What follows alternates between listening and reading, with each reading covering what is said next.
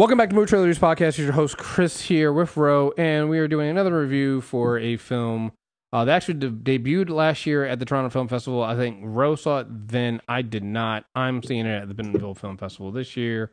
Uh, Beans. Uh, let's see. It uh, based on the true events. Daisy, uh, Tracey Deer's debut feature chronicles the 78 day standoff between two Mohawk communities and the government force in 1990 in Quebec. It's directed by Tracey Deer and it's also written by her.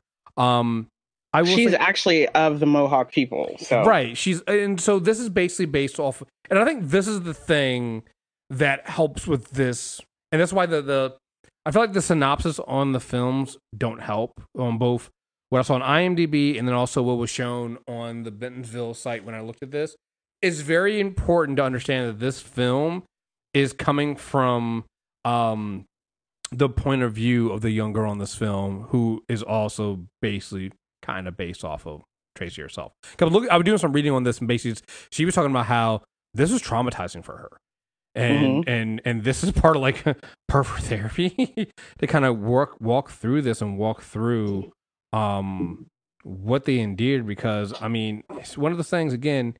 This is these are from events that took place in in, in 1990 in, in in Canada, but it feels so very real and relevant, doesn't it? It's just infuriating how time changes, but things stay the same. So, there you go. Well, I mean, I thought it was great, and I say that not not in the sense of you know pom pom great.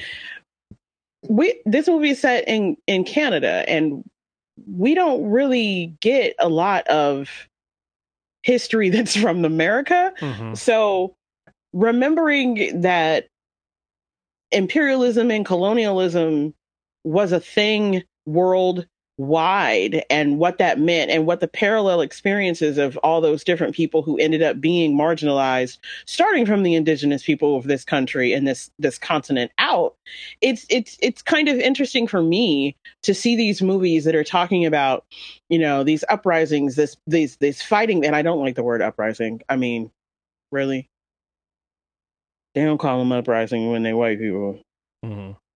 but when they talk about like um, protesting and pushing back and what it looks like but when you really get into it Nate, she uses this whole mixture of the the reenactment story with the the 12 year old girl beans Mhm. but there's a lot of actual footage that she pulled so you got archival footage in here where she switches out from the movie being made and inserts in real scenes that were happening in these 78 days Mhm. Yeah. And and you and and it's jarring because it it it still feels like it works and when you see the scenes they all look feel real contemporary And so yeah you're right, and it's real. You know, it's this Mhm. idea of of, and I think it's important to see this because a lot of times what you, and it's so weird to me because like even now when we talk about protesting and see the protests that ha- happen here in the U.S., you know, we kind of we tend to forget and make it seem like these people are so old, but these are young people that are still protesting. You got people that are in their upper teens and in mid twenties that are protesting and on these streets doing this stuff, right? So it, it's it's it's it's you know what I'm about to say here.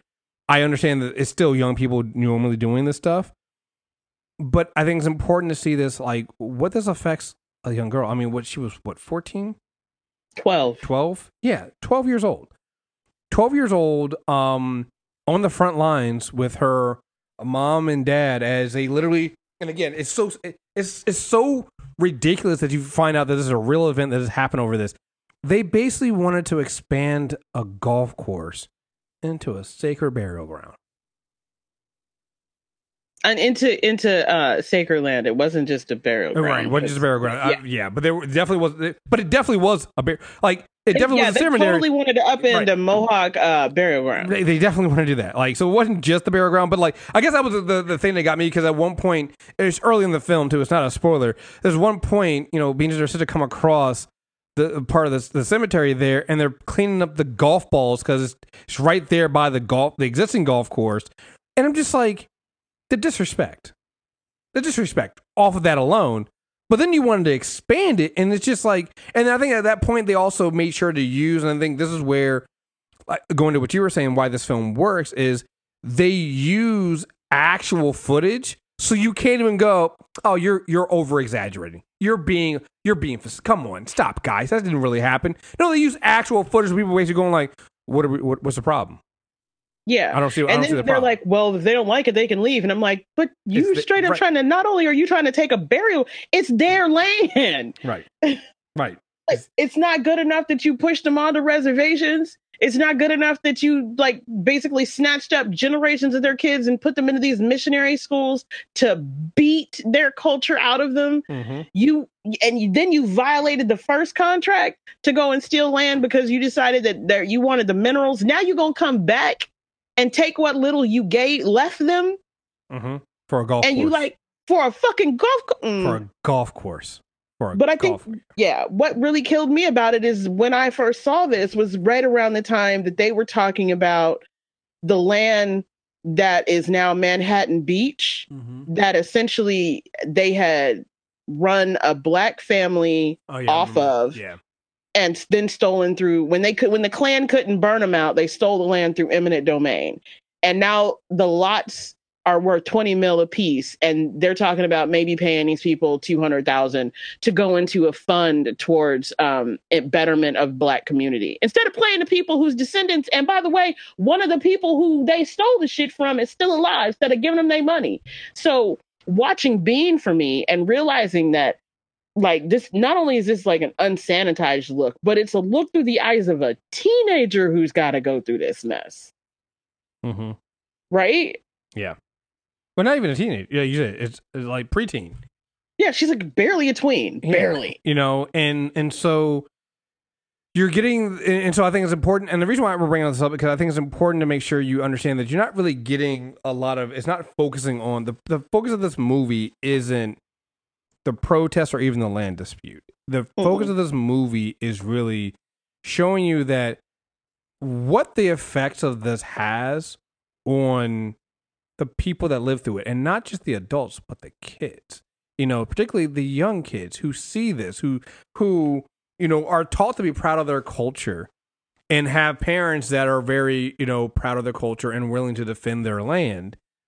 And what it means to have them also try to because you know at one point she's you you you open the film up with her trying to get accepted into this I I, I don't know is, is Canada so is it a private school or prep school or whatever it is she's trying to she's trying to uh, get a scholarship and get into um yeah it's a private school yeah it's like private a, right. one of those hoity-toity pwi academies Right. Right. And so you're having to do that where as a later, later character later says, why you want to go to that white school, you know? Um, story of my fucking life right. I mean, wanting to go, having to do with that, but also juxtaposing that with this idea of, hey, white people really don't fucking like you. yeah and and don't care. I mean, there are some really angering and jarring scenes in this film that I I think do a really good job of driving that. And, and again, the reason why I said this, that's the point of those scenes to to drive that emotion in you, so you can get upset. Like there's a scene when um the scene that stands out to me the most, and I'm like it's and I'm I I was just like. You know this happened, and I know this happened because I see it happen today. When the um women and children were being were driving to the hotel they were leaving they were leaving the front lines because they were getting way too hot so they were leaving there. And the cops stood by as these white people took rocks and threw them at the cars. Right. And breaking wind and you literally have like it's it's a it's perfectly shot because it slows again this is when you use slow motion right?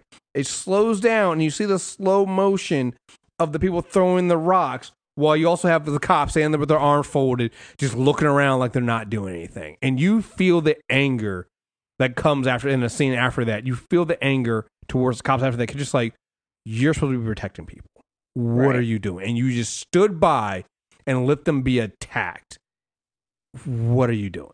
And you've got this young girl who Mhm.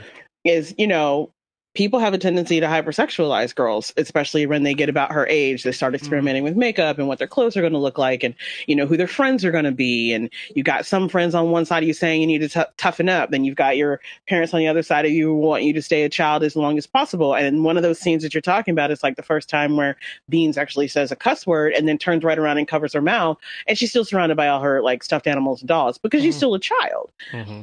But when she goes in town with some of the other girls, there's another scene. She's not treated like she's a child. Mm-mm. You know, no one's trying to sanitize this conversation around her, but they're also not really explaining some of these things to her. So that like the the lead actress, this is I think this is her debut, mm. and she's phenomenal.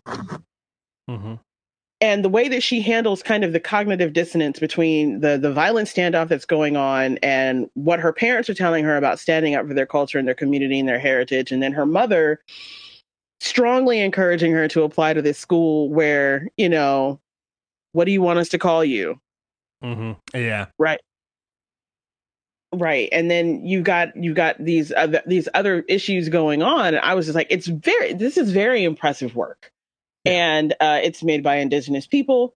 And so you don't kind of get this overwhelming desire to find some kind of way to explain away how messed up what's happening is by finding a way to center some part of the story in a way that allows you to quote redeem or alleviate the bullshit of white people.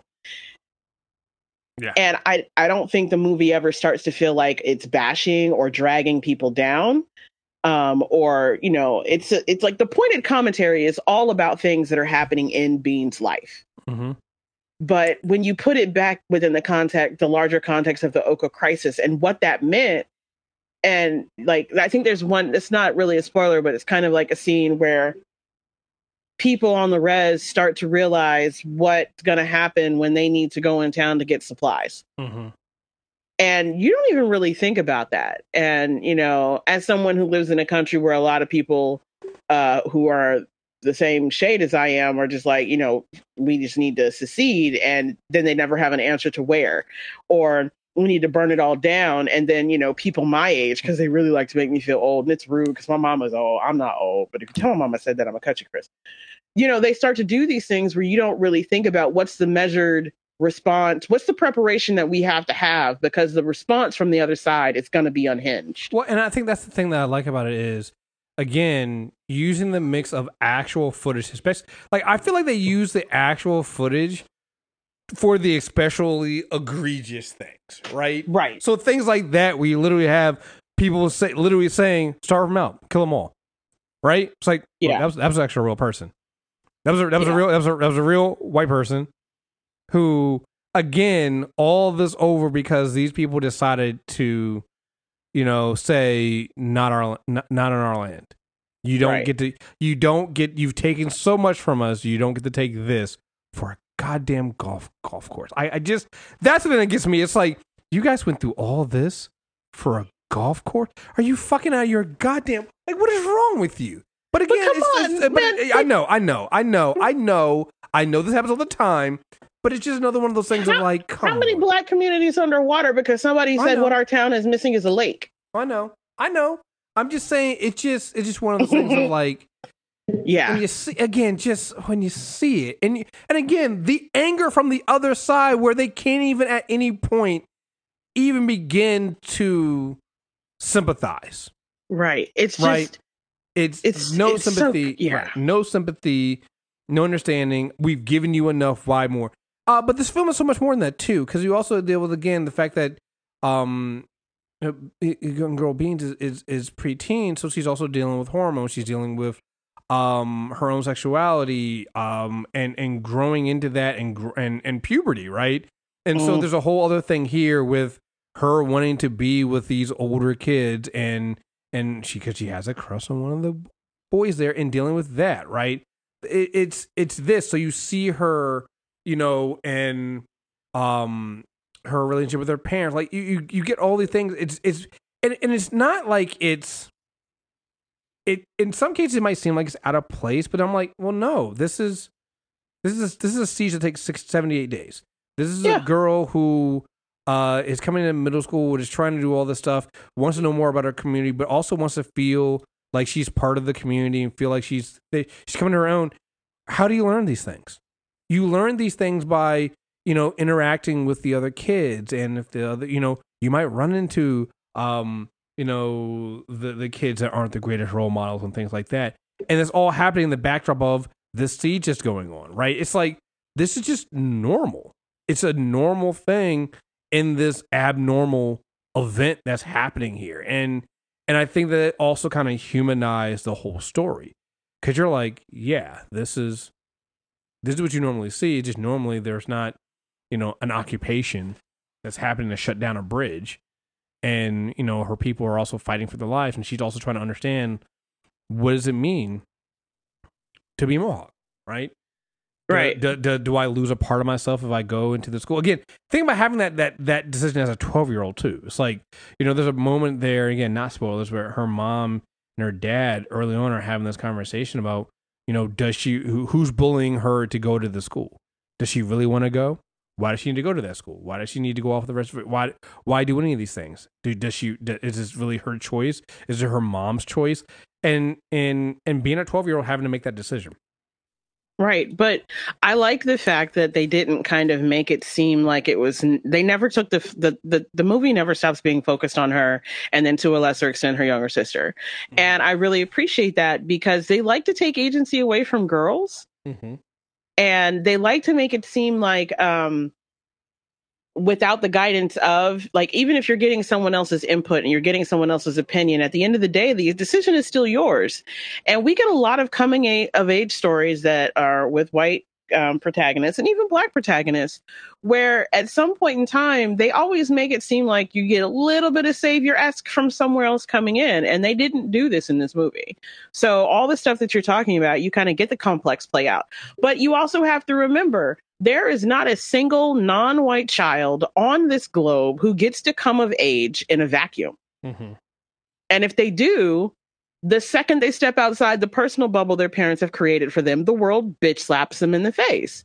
So, unlike how it didn't work in the movie Suburbia, Suburbicon, wanting to tell a story against the backdrop of a the truth of an actual um, racial animus and uh, an, uh, an event of uprising of some nature where it doesn't work there because there really is no point to having the protests of the first black family moving into this neighborhood when they're fully de you know they're not they're not they're not they're barely the point they're no point in the story right mm-hmm. you've got this and they blended in the story of beans within these actual events and you get enough touchstones to what's actually going on to real life that there's never a point where you feel like someone in the back of your head is screaming is this real life or is this reality? It makes sense that beans life still had to continue and that she still had to con- to make these decisions and try to navigate what was going on in her home in her social circle.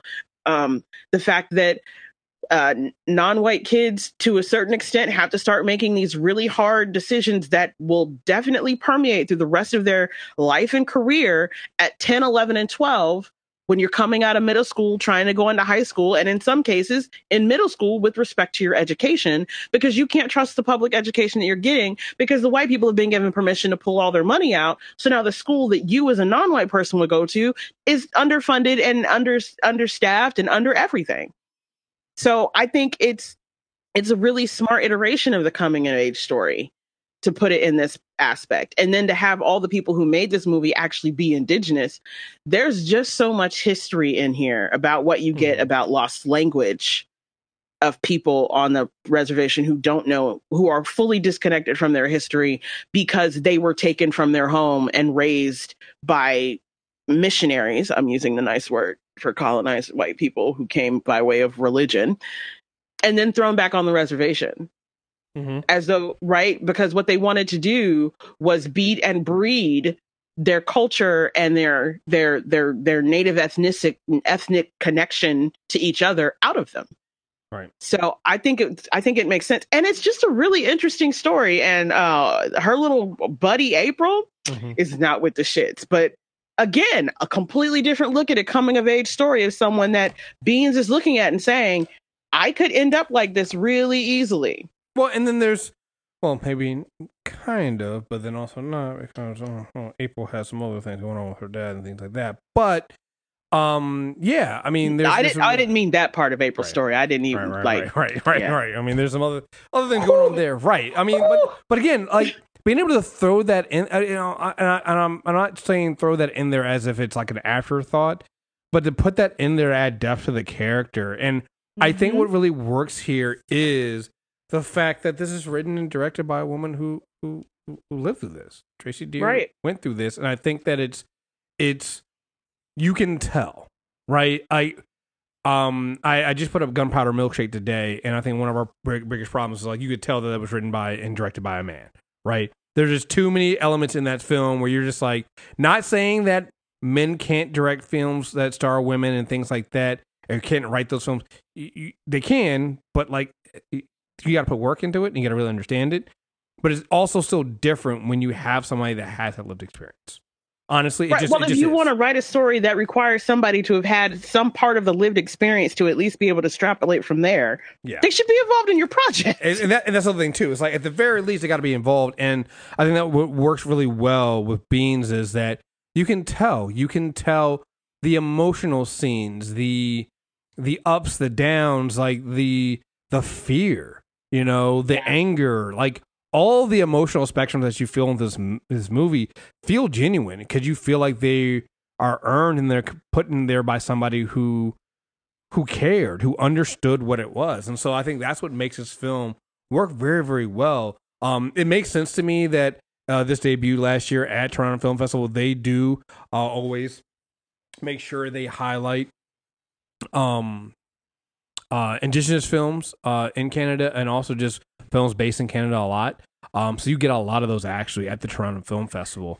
Um, Yeah. and so and makes shout it- out to this director to making it out of the Toronto Film Festival. I've one of, I believe, four projects that actually hit prominence to still be unproblematically able to associate with her film. Yeah. I mean, Trickster got their ass in trouble. I didn't even know about I'm- that. Yeah. Yeah, well, Trickster ended up on CBS as an episodic show, and it turns out that the tribe that the person, the the the indigenous people that the person made claimed a relationship to, the council came out and said, "Who this?" Ooh. Ooh. Um, yeah, and then Hmm. the other one was a documentary. It's a brilliant documentary based on a book. Um, and the woman who made it made uh, overstatements of her connection to the indigenous people. And somebody who clearly ain't got no connection to the indigenous people came out and said, "So we not related no more." Mm-hmm. Yeah. Um. Yeah. I'm looking at this on Mhm. on IMDb where she says she had done this on. Um. Yeah, she has a semi autobiographical story based on historical events that Deer lived through as a child. While she included harsh events, she also said she wanted to avoid having the film be traumatic for viewers. Um. Right. Yeah. Uh, she said Yeah. she began writing the This- script in this- 2012. It was a long seven year, yeah, a long seven year process. Partly because revisiting the Oka crisis brought up a lot of difficult memories. She sought therapy to help her deal with that. Yeah, I mean, So yeah. what you're saying is we need to have a couple of other artists who are from diaspora, the, their particular diaspora, go talk to her therapist. Mhm. or or Right. not even that, but like tell their stories unapologetically, right? Well, I mean, And that's what again. Uh, I will say this because I, one last thing I want to say. It's not as traumatic as you. It, it's not. It like you said, the the film is not as. uh, you didn't want the film to be too traumatic, traumatic, which then makes me go like, what, what did you go through? Because if if this wasn't too traumatic for you, and you still had to go to therapy, and it's still a lot to go and unpack, that should tell you how much was not put into here. Um, but it it it, it it's not the focus, right? The focus really is on the young girl and her kind of experiencing all this stuff at the time, and some of that is traumatic. Um, but there are some moments of joy. There are some moments of, hey, this is just a little girl being a little girl. You know, very humanizing stuff that sometimes I hate to say that we need to do as um uh, uh as non-white people sometimes, but um yeah. So yeah, I, I, I, I do want to say, just from the, the perspective of, you know, I tend to get a little political. Uh, this movie stays accessible from beginning to end. mm-hmm. um uh the the conflict is there it's it, it's done in such a way to where it actually made me go look up because i wanted to know more about what happened um i felt Same. like it was a connection also i saw this right around the times that they were doing the keystone pipeline sit-ins and the Oh, um the protests and all of that stuff so there was a bit of a resonance there and it was very interesting to see how what happens now and how people gathered but it but but the story the idea that this this set of circumstances forced somebody to have to navigate the re- their regular schmegular life Mhm. in this now dangerous setting it stays accessible. It's it's it's it's it's not like you said it's not overly done. It doesn't go to like a dark place in many of the places where it could but it always stays realistic. And i found it to be interesting and i found it to be timely and i think that there are some people it's not going to hit with because we've been trained to think that our coming of age stories are supposed to be sweet or so terrible as to leave you completely discombobulated at the end. And i think that somewhere this threads the needle somewhere in the middle very nicely Yeah. Um, what would you give it out of ten? uh this is a seven for me Okay. what about you Yeah, I would say it's seven and a half. Seven and a half. Um, yeah, I think I think again, this is the first film. I think done really really well. Um, like I said, came out in Toronto Film Festival. We'll see if it gets picked up, um, somewhere or has it already gotten picked up. uh not that i know of i don't know. I mean it's Um, back at bentonville so they're looking for something from somewhere Yeah. Cool. Um. All right. Well, stay tuned. We got more stuff coming out from Bentonville, uh, and Fantasia Fest, and just some regular reviews. So stay tuned for that. Make sure to subscribe. Movie trailer reviews, iTunes, Stitcher Radio, and Spotify. Uh, we will be back soon. Till next time, we are out of here. Peace.